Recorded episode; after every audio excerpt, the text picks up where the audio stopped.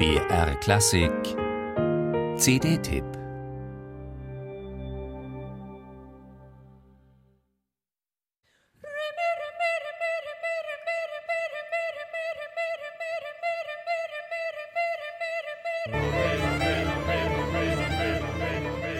Männer in Leinenhosen, weißen Hemden und Hosenträgern schleichen wie Puppen über die Bühne.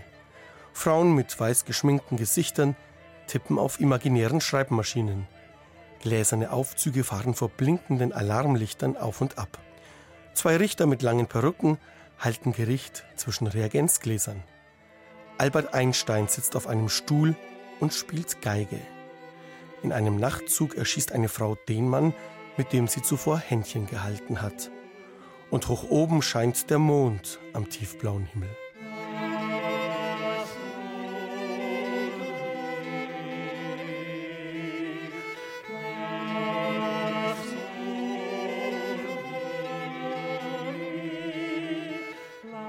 Einstein on the Beach ist wie ein langer, geheimnisvoller Traum, bei dem man nicht weiß, was er bedeutet und der einen doch nicht mehr loslässt. Eine Oper ohne Handlung, aber voller assoziativer Bilder und hypnotischer Musik, lose verknüpft mit dem Mythos Einstein. Viereinhalb Stunden, in denen man tief ins Unterbewusste eintaucht und die Zeit völlig vergisst. Mit Einstein on the Beach haben der Regisseur Robert Wilson, Choreografin Lucinda Childs und der Komponist Philip Glass 1976 Theatergeschichte geschrieben. Ein Gipfel, der nie wieder erreicht wurde. Von Wilson nicht und schon gar nicht von Glass.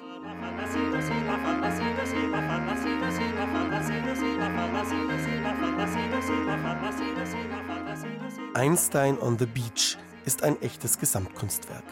Musik und Tanz, Text und Bühnenbild, Gesang und Gesten sind gleichberechtigt, entstanden damals auch gleichzeitig und verschmelzen zu einer Einheit. Umso wichtiger, dass dieses Stück nun erstmals auf DVD zu erleben ist.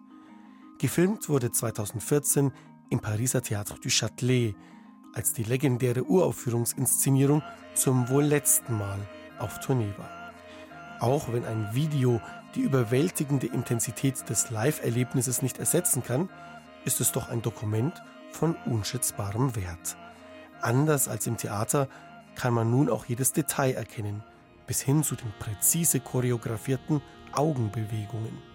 Und die Doppel-DVD liefert endlich die ungekürzte Einstein-Musik. Rund eine Stunde länger als die bisherige CD-Gesamtaufnahme.